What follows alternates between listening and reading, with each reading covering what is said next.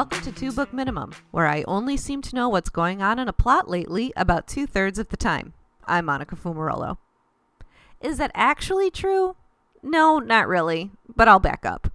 I've mentioned before that I'm someone who tends to read multiple books at a time, but it wasn't always this way. It was mostly a habit that started in college out of necessity. Sure, in high school, there would be whatever novel we were assigned to read in English class, and maybe I would also be reading one on the side for fun, but that's just two books at once. Once I became an English major, I'd be juggling sometimes three to four works of fiction at the same time. Keeping track of it all was a necessity, but one that I was usually able to handle for a pretty simple reason. Due to the nature of my schedule, I was rarely reading similar books at the same time. It was not until after I took my class dedicated to black women writers that I took another class completely dedicated to the works of Toni Morrison. And I did not take my required Shakespeare course in the same semester that I took my required British literature class. It worked for me. All of these books were in such different entities being described and dissected by radically different professors, instructors, and TAs in different rooms across campus that each text was easily compartmentalized into the file folders of my mind. And yet, despite all these years later, hundreds of titles, and thousands of pages of practice, I recently forgot to take my own advice, and boy, did things get a little jumbled there.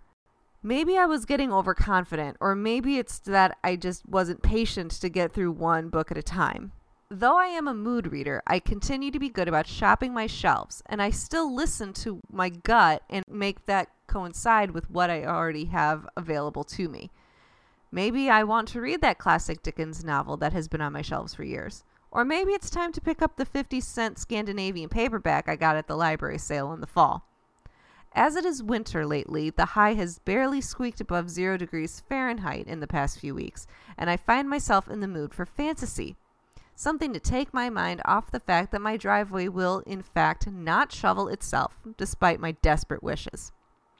And so I looked to my shelves and settled on The City of Lost Dreamers by Lisa Ludecki.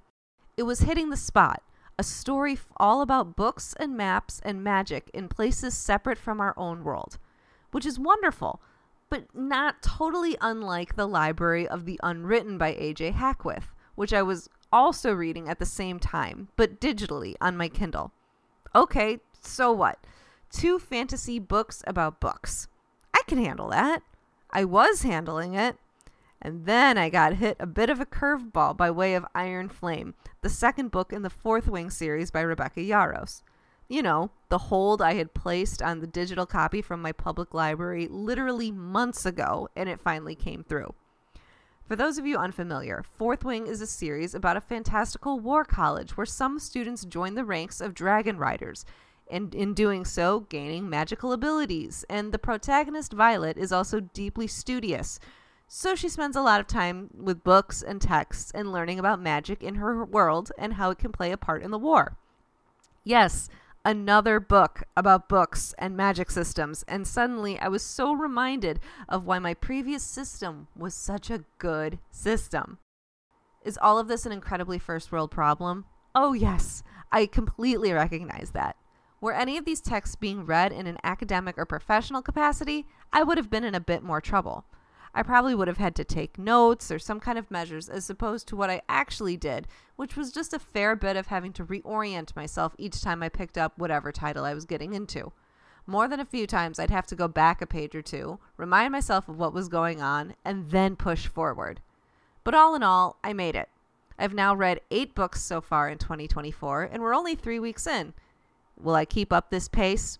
Almost definitely not. And did I make it any easier on myself by completely shifting genres after I finished all three of those fantasy books? No, of course not. Not immediately, anyway.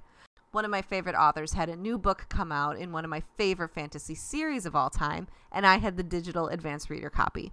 So then I jumped into Mislaid in Parts Half Known by Seanan McGuire. I took a few days on that, then I took a sharp left turn. I inhaled More Than a Feeling, an upcoming romance by Lauren Morrill, and The Light We Carry by former First Lady Michelle Obama. Sure, one of these is more fantastical, the others, in terms of a predictable happy ending, but both at least are firmly rooted in reality in the sense that there are absolutely no dragons, at least so far. So this episode is a little different, but it's where my head is right now. Long story short, you do what works for you. If you want to read one book at a time, go for it. If you have multiple books in rotation, like an old school car CD changer, follow your bliss.